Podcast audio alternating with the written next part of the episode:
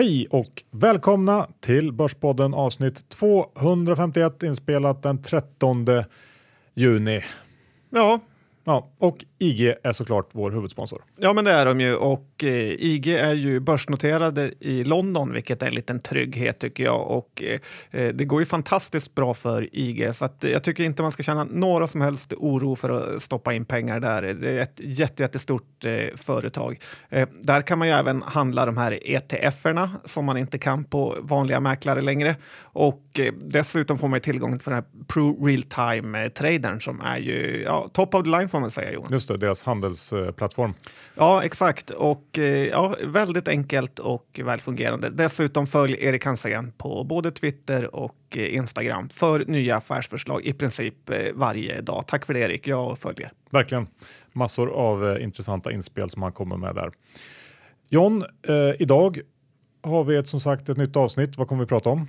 Ja, det kommer bli radioteater, det kommer eh, bli bolag som vi kanske inte har hört eh, så mycket om tidigare. Så ja, Ja, och lite av det som har hänt på slutet med eh, Atlas, Epiroc, Starbreeze och så vidare.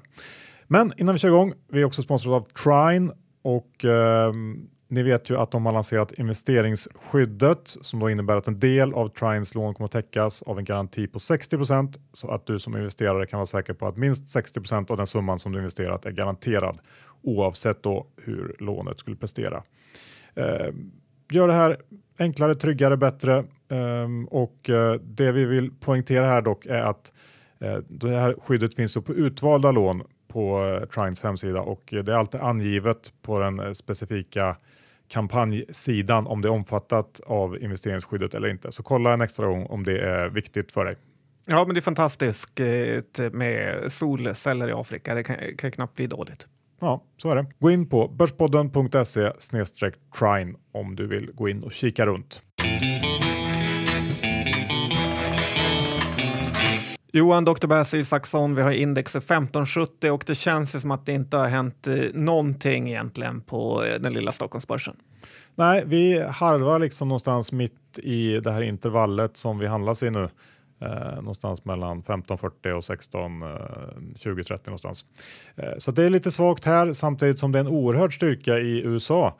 Eh, lite svårt att få ihop, men så är det i alla fall. Och eh, jag har inte så mycket mer att säga om börsen just nu. Vi väntar väl lite grann på att Q2 ska komma in så vi får mer vägledning kring vart den här konjunkturen är på väg och eh, hur det ser ut runt om i olika branscher. Så det blir spännande. Men innan dess så blir det nog mer fokus på makro.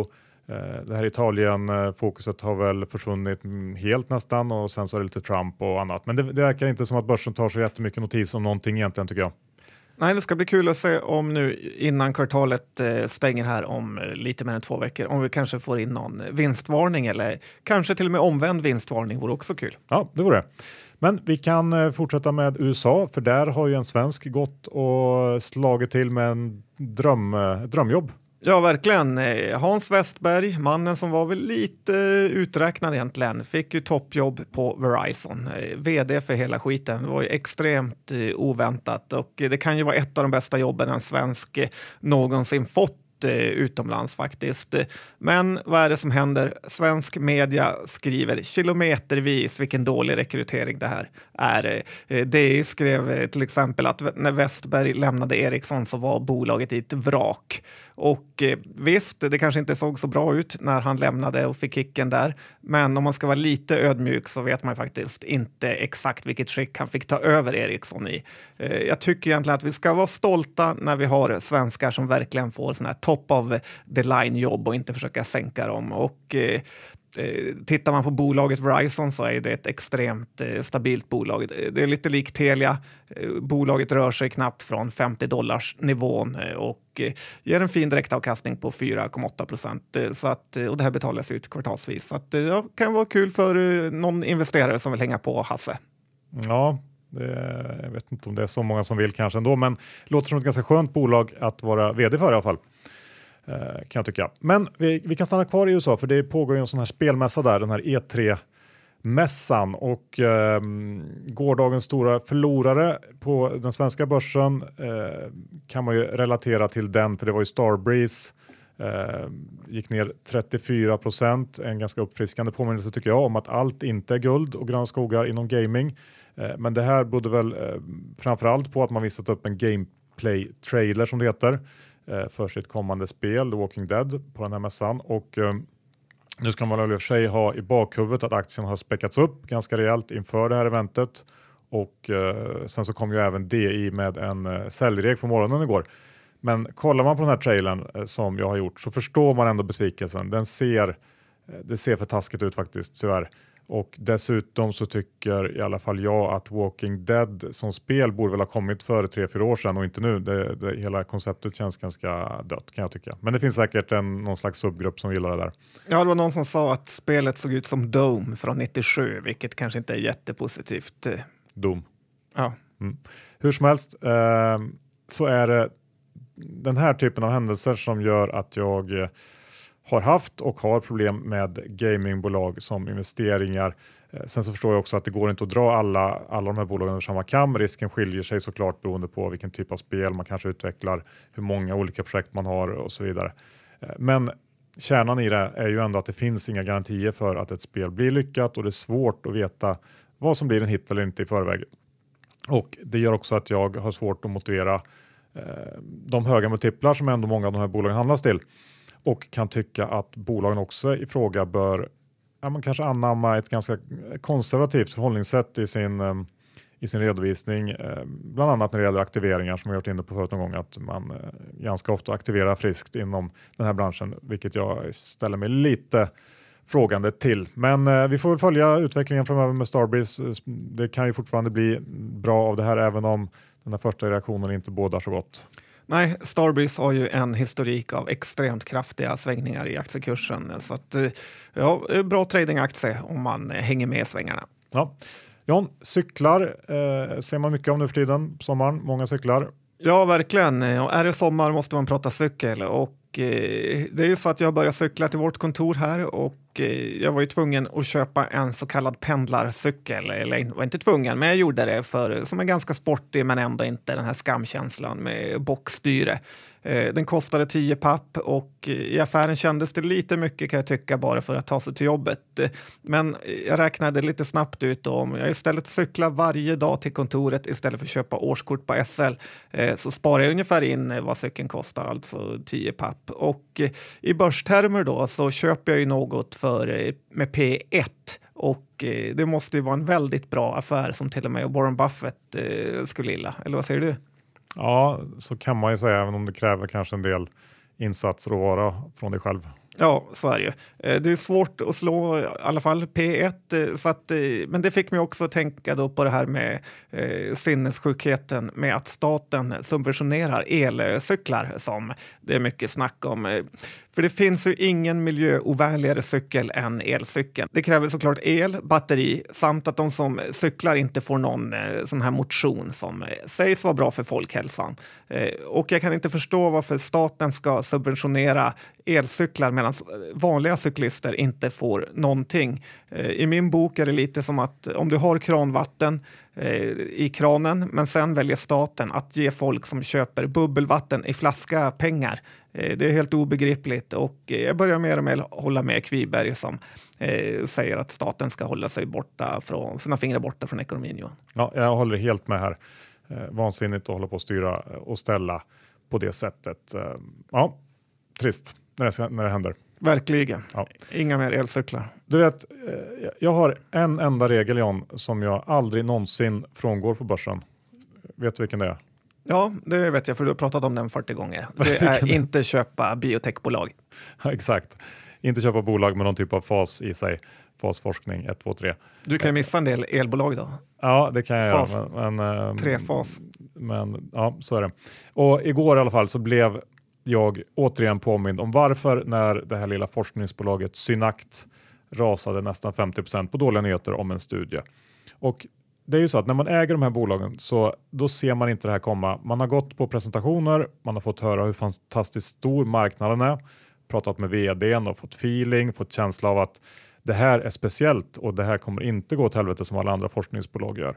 Ehm, men i princip i 99 av 100 fall så gör det ju det ändå. Så att det, jag tycker ändå att den här regeln kan man faktiskt eh, ta till sig. Jag har aldrig varit ledsen för att jag eh, införde den i min portfölj. Nej, det är väldigt skönt för hjärtat att eh, inte ge sig in i de här bolagen. Och en, ytterligare en grej är ju att när de här väl, eh, bolagen väl börjar Eh, att det händer såna här saker som att de skjuter upp studien ett år så brukar det alltid eh, sluta i katastrof eh, i endgamet. Vi kommer ihåg Peptonic som också höll på med att skjuta upp sina studier som också eh, gjorde att aktien har nyemission efter nyemission har kollapsat. Så håll det borta. Ja, gillar man sektorn så, så ska man väl tycker jag ge sig in i någon typ av fond, kanske remansfond eller någon som är duktig på det här och som kan kan gå in i massor av projekt och sprida riskerna. Ja, Gladiator Max är också eh, vass. Ja, um, vi går över till något annat som inte har varit så bra för hjärtat. Det är ju att uh, äga kollektor. Nej, verkligen inte. Det är som många andra av de här kreditbolagen. Ja, och jag tycker ändå att det är lite, lite skönt för jag har varit tveksam till kollektor i flera års tid. Uh, och aktien har ju gått från ungefär 140 lite drygt uh, till knappa 60 kronor idag sedan 2016 och eh, nu här så meddelar man att eh, CFO slutar efter bara 10 månader på posten och det var inte alls länge sedan som eh, den eh, nytillsatta vdn också lämnade efter nio månader på sin, sin tjänst. Och det börjar ju faktiskt lukta väldigt illa om det här bolaget nu. Jag gillar ju härvor generellt sett, ehm, men här så drar jag ändå öronen åt mig. Och det är väl lite för att det är den här typen av finansiella bolag med balansräkningar eh, som är svåra att se igenom och som kan innehålla mycket konstiga överraskningar. Där vill man inte riktigt vara med när det börjar bruna tycker jag. Nej, verkligen inte. Och i början blev man lite inlurad på att eh, Collector var någon typ av Klarna konkurrent konkurrent, men det har ju, så är det ju verkligen inte. Det är dock svårt att se att Erik eh, Selin ska ha blivit så här eh, toklurad. Ja, det, där, det där är också ett, ett av de argumenten man hade, att det, han kan ju inte göra fel. Men hur bra han än må vara så kan ju faktiskt Erik Selin också göra fel. Det kan vi alla Johan. Ja, nu tycker jag att du ska få uh, köra din radioteater. Ja, du kanske vill ha kontexten bakom. Det här är ju, gäller ju då Hexagon och eh, H&M. Ja, bra. Så att, så att du sätter sig in i storyn direkt. Mm, känner att jag är med från start. Ja, en radioteater är en del av John Skogman. Den långa nedgången i H&M's aktiekurs hade satt griller i huvudet på Sveriges rikaste man. Stefan Persson känner stor frustration över att ständigt bli ifrågasatt. En roll han egentligen aldrig testat på under sina många år. Inom sig vet han att tillsättandet av sin son var ett misstag. Men han hade egentligen aldrig något alternativ, tröstar han sig med. Han fick chansen av sin pappa. Klart hans grabb också skulle få chansen. Tyvärr tog han den inte Visst, branschen har varit tuff, men inom den här släkten är vi vinnare, tänker han när han sippar på sin rejält tilltagna whisky. Men hans nya idé kommer krossa alla pessimister därute. För under några inofficiella middagar har tanken på att han tillsammans med Melker Schörling och Ola Rolén ska köpa ut H&M vuxit sig starkare. Mel Melker har pengarna och Ola blir hjärnan och den perfekta vdn.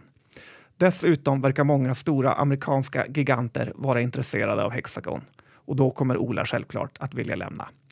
Samtidigt, 300 mil bort. Ola lägger sig i sängen efter ännu en hård arbetsdag. Han tar fram dokumentet och tittar för hundrade gången på vad som är Persson Schörling Roléns framtida affärsplan för H&M.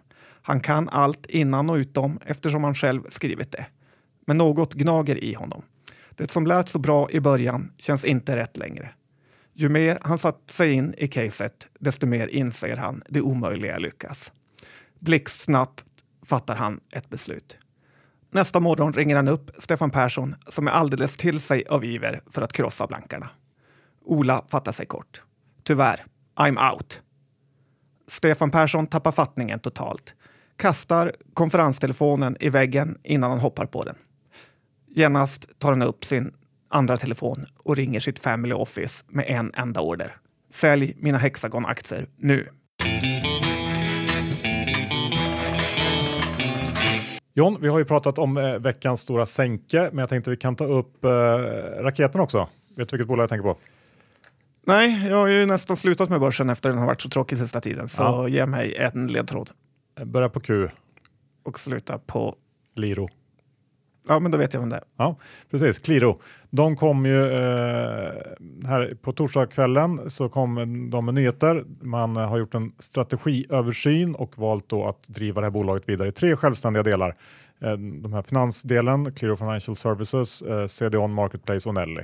Och då ska man alltså utvärdera en börsnotering eller avyttring av Nelly, titta på lite strukturaffärer för CDON och eh, inom eh, finansdelen så tror man att man har goda möjligheter att fortsätta att växa på egen hand. Och eh, hela den här processen då väntas vara fullt genomförd senast om 24 månader. Det här rusade aktien 27% på och eh, ännu en gång har det väl visat sig att det är rätt att ta rygg på Wright och Kristoffer Häggblom som är duktiga på att fokusera på åtgärder som är värdeskapande helt enkelt. Eh, Marknad, på marknaden har man ju länge pratat om Qliro i SOTP-termer i analyser, det vill säga samma parts och i och med, i och med det här beskedet så blir det faktiskt eh, på riktigt vettigt att göra det också. Eh, aktien handlas runt 13 kronor nu, eh, fortfarande ner nästan 30 procent sedan årsskiftet och jag tror nog att det kan finnas mer uppsida här om man har lite is i magen. Men man får också komma ihåg att det inte är en, en resa som är gjord på ett kvartal eller två. 2018 blir nog ett mellanår med investeringar i CDON och eh, ett QFS, alltså finansdelen som fortfarande inte riktigt har den volym som krävs. Men eh, eh ändå ett, helt klart ett, ett eh, bra besked och eh, de jobbar på åt rätt håll och det kanske också kan vara läge att ta en titt på Doro igen som handlas till ganska låga multiplar just nu givet sin egen prognos för 2018 och som även de har right i förarsätet. Ja, det är spännande. Det är alltid svårt med de här eh, casen där man gillar ägarna och personerna eh, bakom, men man gillar inte bolaget. svårt att veta vad man ska göra. Jag har valt att inte ge mig in i den där härvan. Nej. ska vi gå över till um, Claes Olsson som har rapporterat Ja, och det var ju eh, ja, en katastrofrapport och vi får väl ändå säga att den här nya vdn har ju på rekordtid visat att hon är fel person på fel plats. Eh, det är dåliga beslut och det är usla rapporter som eh, följer varandra hela tiden och eh, Clas Olsson har nu börjat med en kundtidning. Första numret kom här i veckan och tidningen heter Klasse. Eh, man undrar hur de kan lägga fokus och pengar eh, på idéer som är från 1992. Det är mycket underligt. Eh, det här med att köpa in sig i Mathem sa vi, i alla fall jag direkt, var ju helt vansinnigt. Eh, en annan grej som jag lagt märke till i själva affärerna är ju i hetsen att försöka tjäna pengar eh, har man ju börjat sälja mer och mer lågkvalitativa produkter med no label eh, grejer, alltså som de säljer med sitt eget varumärke. Eh, jag har själv köpt en dammsugare därifrån och den var helt värdelös faktiskt. Eh, så att, eh, den var billig men värdelös och, så att det blir inga mer sådana inköp på Klasse. Eh, det behövs en stor uppryckning av den här kedjan och eh, ibland är det som med företag som är fotboll, att även om det bara gått fem matcher av säsongen eh, men man har förlorat alla så kan det vara smart att tidigt kicka vdn på säsongen eller tränaren för att få en ny start. Börsen har ju en tendens att överreagera och det kan faktiskt vara ett intressant läge här för aktien har ju gått spikrakt ner. Eh, det bör vara P under 10 och i eh, september här ska de dela ut eh, 6 kronor och det är ju en direktavkastning på nästan 10 procent. Så att jag är inte riktigt upp hoppet än för Clas Olsson. Nej, nej. Uh, mycket negativt och sen så har du ändå lite hopp kvar. Det var lite oväntat. Men, men, Sista som överger människan. Ja, jag kan väl ha svårt, jag har svårt att se vad, som, vad de ska göra för att vända på det här för att det känns som att det är mycket som också är utanför deras egna kontroll. Så att jag, jag äh, väntar nog lite med äh, Clas Ohlson, även om den som du säger är extremt nedtryckt så det kan nog komma en hel del såna våldsamma studsar också. Ja, och sen får man ju gratulera Affärsvärlden till sin köprek dagen innan rapporten för att eh, sen tappa 15 spänn direkt efter. Ja, lite jobbigt.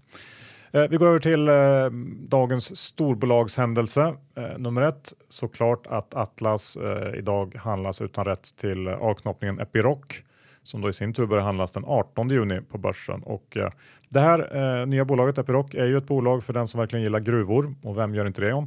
Ja, ganska många. Du till exempel. ja, det behöver inte vara fel i och för sig. Jag äger guldgruvor och uran och sånt. Så det beror lite på. Men eh, konsensus på marknaden verkar ju vara att vi står inför ett uppsving eh, i investeringar i gruvindustrin generellt de kommande åren. Eh, man har underinvesterat i många år och Det finns också en förväntan kring att den här digitaliseringsvågen som man ser svepa över världen äntligen når gruvorna, vilket då också ska gynna Epiroc. Så många pilar som verkar peka rätt för Epiroc och inför dagens handel så eh, såg det ut som att det var ett ganska brett intervall av gissningar från analytikerna på hur mycket marknaden skulle sänka Atlas. Det var från eh, runt 70-lappen till 100 spänn ungefär och vi öppnar väl någonstans i mitten av det intervallet. En del argumenterar för att man bör värdera Epiroc till en premie jämfört med marknaden baserat på att de har en väldigt stark position och liksom ett allmänna kvalitetsegenskaper medan andra tycker att man kanske mer bör lägga sig i linje med Peers som Sandvik till exempel. Har eh, absolut ingen stark åsikt kring det, men konstaterar att Atlas har gått starkt inför den här avknoppningen och tycker att det är svårt att se någon riktig sån här 1 plus 1 blir 3 effekt här. Eh, eller man ska säga. Bägge bolagen går ju redan jättebra, enormt lönsamma, eh, så man kommer väl inte riktigt att synliggöra några värden som, som marknaden kanske haft svårt att se tidigare genom, genom den, här, den här delningen. Och dessutom så var ju Atlas eh, innan avknoppningen redan priced for perfection som man säger. Men eh, intressant att följa, kul med till eh, bolag på, av, av, lite större storlek på börsen. Ja, verkligen. Det låter bra det du säger. Det enda som jag är lite tveksam till är ju den här klassiska att det är underinvesterat i gruvorna. Jag tycker man hör det om alla branscher konstant. Ja, och man har ju såklart ingen aning själv. Nej. Som vanligt. Vi går över till Ambea Ja, det gör vi. Och eh, det här är ett bolag som susat förbi en under en lång period, men man har inte riktigt haft orken eller någon eh, orsak till att eh, sätta sig in i det. Så att igår tittade jag lite på det och eh, för att förenkla så kan man väl säga att Ambea är ett typ av Attendo fast eh, ungefär halva storleken. Ambea känns ändå lite mer go-gettriga i och med att de jobbar mot rekrytering och har lite andra typer av boenden. Eh, men bolagen är väl inte jätteolika, i alla fall i branschnivå kan man tycka. Eh, Ambea var ju uppe i närmare 100-lappen direkt efter sin notering och eh, nu är den nere i 66 kronor. Så att den har ju tappat rejält faktiskt. Eh, tittar man på eh, prognoserna de har här för eh, kommande året eh, så bör det vara på 11-12 ungefär. Eh, de har ju fina ägare. Det är Didner, det är Lannebo, det är Öresund. Eh, det negativa är att bolaget är värt eh, 4,5 miljard men har 2 miljarder i nettoskuld. Eh, dessutom har ju de som satte in bolaget på börsen en massa aktier kvar så förr eller senare kommer väl de säljas med. Jag ser ingen superlockelse i den här typen av seg verksamhet med staten som liksom största beställare. dessutom är bolaget ganska skuldtyngt, men det är ju väldigt stabilt och den kan vara värd att hålla koll på under dippar för ja, någon gång är den köpvärd. Ja, men det låter som en aktie att lägga upp på bevakningslistan helt enkelt faktiskt. Ja. Eh, du berättade ju lite eh, om hur det har gått till bakom kulisserna i H&M tidigare, men jag tänkte att Eh, vi kan prata lite grann om, om eh, hur det ser ut för oss andra som inte varit med där. Eh, de presenterar ju snart sina försäljningssiffror för Q2, 15 juni närmare bestämt och förväntningarna här ligger på en ökning totalt sett om en halv procent bara. Och det har ju varit en hel del rykten om bud och annat brus sista tiden så jag tänkte att vi kunde ta en snabb titt på den värsta konkurrenten Inditex och deras siffror för det senaste kvartalet som faktiskt kom in idag. Inditex eh, resultat för skatt kom in 5-6% bättre än väntat trots lite svagare försäljning. Och eh, de första sex veckorna av det nya kvartalet har eh, börjat ganska starkt för Inditex med 9% i tillväxt och, och, eh, vilket jag tror ger ungefär 5% like for like så att det är lite annorlunda än vad H&M presterar. Och även om Inditex-aktien tappar lite här på förmiddagen så borde den här rapporten innebära att man skruvar upp estimaten lite grann, någon procent. Och nu vet jag inte om det här säger så mycket alls om vad man kan förvänta sig av H&M mer än att det faktiskt eh, visar att det går att leverera hyggliga siffror i branschen trots att man är en jätte med massor av butiker. Och det bör väl också kanske tilläggas här att Inditex aktie värderas ju såklart betydligt högre multipelmässigt än vad H&M gör. Eh, och eh, ger kanske en fingervisning att, att H&M om de får till det eh, i verksamheten kan eh, det kan finnas en ganska fin uppsida i aktien. Men ja, det, vi får se vad H&M presterar här. Ja, man får välja på en sommarkostym från Massimo Dutti eller som heter Divided så känns ju valet rätt enkelt faktiskt. Ja, men då kanske det är mer kost man, man fightas mot där. Jag vet inte. Men i alla fall, det, det går om man är duktig att prestera även inom retail. Exakt, det är bara att jobba hårdare. Ja, så är det. Eh, vi kan gå ner på lite eh, lägre nivåer. Eh, Ages slash Sano. Ja, det har ju varit väldigt mycket uppmärksamhet här i media tycker jag. Olika rekar som Exano eller Sano. Vad säger du? Jag säger Sano. Jag säger Xano, vi är olika där också. Eh, och eh, Sano då har ju, eller Xano, har ju fått någon typ av robotiseringsstämpel på sig. Och eh, P-talet på det här bolaget har ju gått från 10 till eh, kring 20. Och man kan väl säga att det som är lite bortglömt i den här uppdelningen är ju det som blev avknoppat som heter AGS.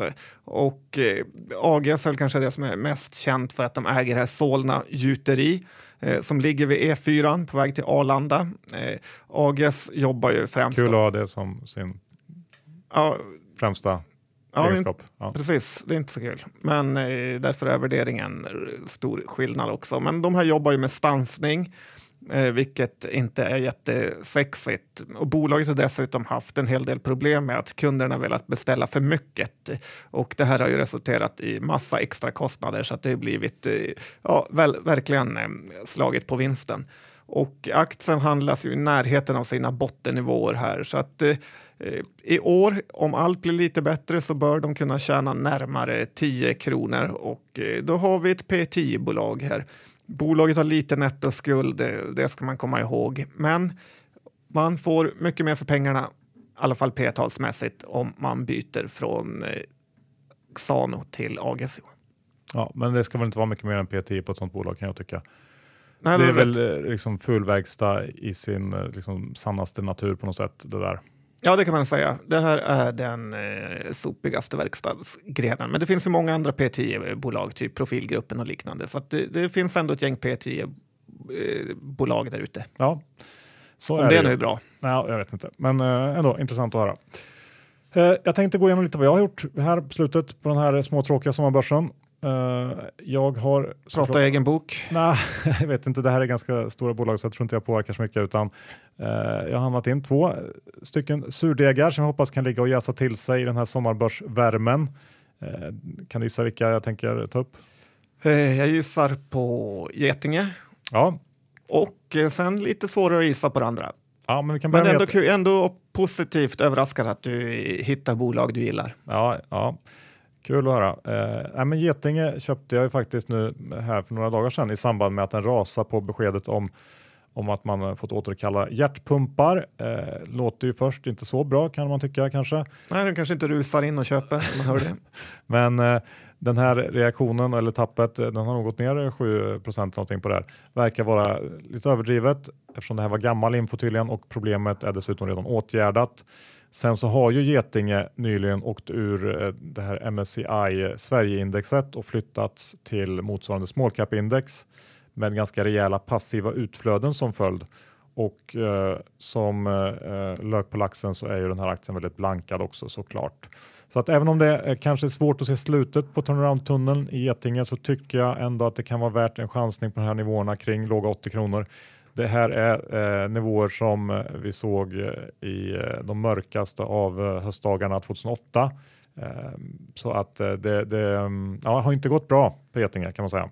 Nej, men det är kul att du radar upp eh, massa negativa saker. Det är ju då man ska faktiskt, eh, om man ska våga gå emot köpa, om man ska komma in billigt. För annars kommer man inte in billigt. Eh, däremot när vi ändå pratar Getinge så är jag lite förvånad över att Arjo går så extremt eh, bra faktiskt. Ja, jag har också väldigt svårt och jag fattar inte riktigt skillnaden eh, på deras Q1-rapporter. Jag tror väldigt, väldigt mycket har att göra med hur ledningen eh, presterade under eh, konf där. Det var diametralt motsatta reaktioner på dem. Så att, jag tycker att Getinges ledning får skärpa till sig lite, visa lite mer framåtanda och eh, positivism så kan den här aktien lyfta.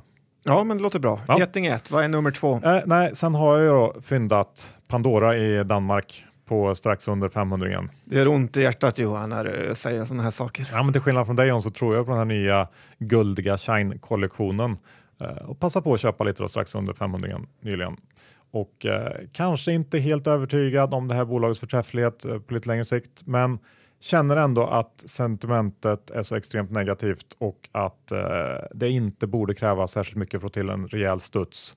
eh, vilket väl är det jag framförallt är ute efter. Det här är ingen det är, en, det är ingen eh, långsiktig grej det här och eh, de återköper dessutom ganska mycket aktier. Jag har sett att de köper eh, 50 000 aktier om dagen ungefär på slutet där. Så det, är det gjorde det... Fingerprint med Johan.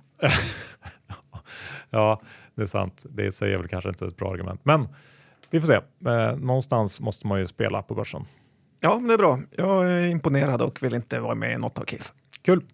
Ska vi avsluta med eh, Disney i USA Jajamän, man måste ändå prata om det här bolaget som ändå är en favorit bland många, men aktiekursen har faktiskt inte rört sig något egentligen de senaste tre åren. Den handlas kring 100 dollar och eh, har en direktavkastning på ganska låga 1,7 procent. Eh, men börjar väl ändå med liksom jobba in sig i ett eh, P-tal på 15 här och eh, det, den har ju kommit ner i värdering för att det är en hel del problem kring Disney. Vi har ju pratat mycket om där ISBN är ju inte i fritt fall, men inte långt ifrån heller. Kabel-tv är inte särskilt hett. Man ska ju dra igång en fight mot Netflix och eh, det känns väl lite sådär klassiskt eh, storbolag att eh, man inte vet vad man ska riktigt göra och då hittar man på något som förmodligen kommer gå dåligt.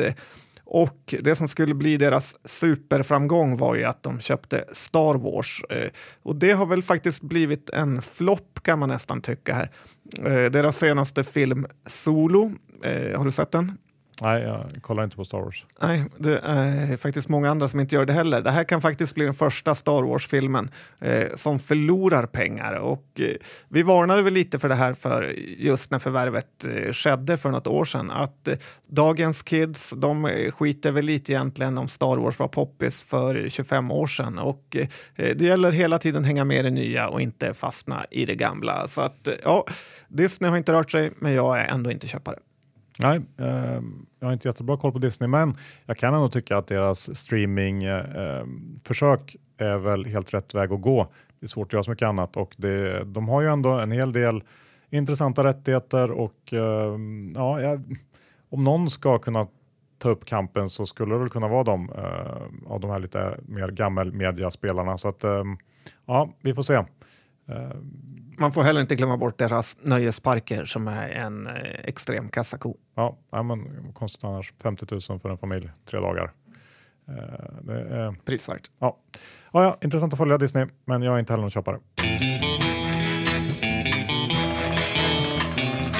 Slut på avsnitt 251. Eh, kul avsnitt idag tycker jag och det hoppas vi att IG Markets också tyckte. De är huvudsponsorer. Ja, de har ju väldigt mycket roligt på sin sajt. Om du gillar börsen, om du gillar att handla, så ja, det känns det fel att inte ha laddat ner appen och testat den lite grann. Ja, och vill du investera i solenergi i Afrika, då är det Trine som gäller. Gå in på börspodden.se trine, kolla runt och se om du hittar något som passar dig och eh, vill du verkligen ha det här investeringsskyddet så kolla lite extra så att det står angivet på den här eh, specifika kampanjsidan för just den, den kampanjen som du tittar på. Smart. Ja.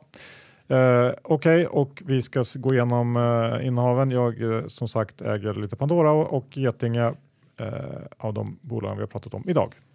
Ja, jag äger faktiskt eh, ingenting, så det är lite ombytta roller nu Johan. Så är det. Tack för att du lyssnade. Vi hörs om en vecka igen. Hej då!